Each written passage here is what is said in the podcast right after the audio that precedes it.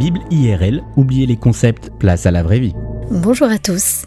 Est-ce que vous avez déjà remarqué que beaucoup de personnes ont un tatouage où il est écrit ⁇ Dieu seul peut me juger ⁇ S'il y a bien une chose que notre société tolère de moins en moins, c'est l'esprit de jugement.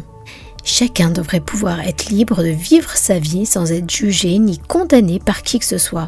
Mais qui êtes-vous pour me juger? Voilà une question que l'on peut entendre souvent dans les débats télévisés. Et cette question semble ne pas être si nouvelle que ça. Voici ce que nous dit Jésus en Matthieu au chapitre 7.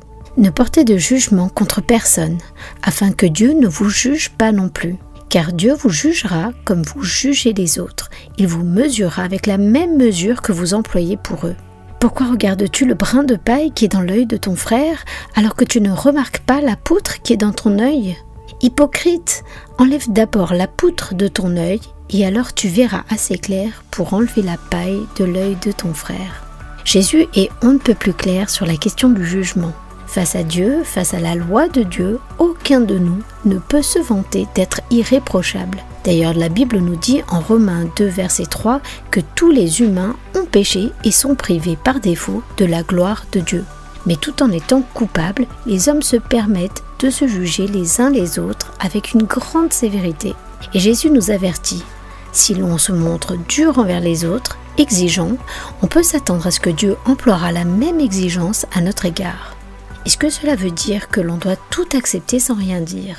Eh bien la Bible nous affirme qu'il faut parfois dénoncer certaines choses par mesure de protection, voire condamner certains comportements.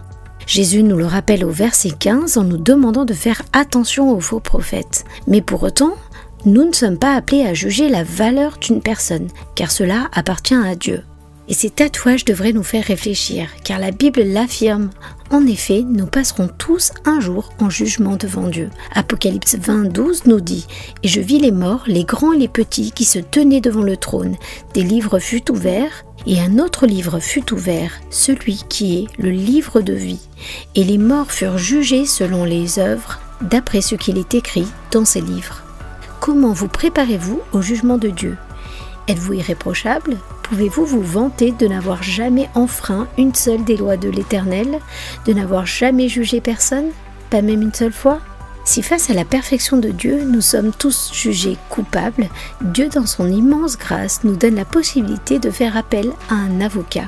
Est-ce que vous avez déjà demandé à Jésus-Christ d'être dès aujourd'hui votre avocat et de défendre votre cause le jour où Dieu vous jugera? Merci pour votre écoute et à bientôt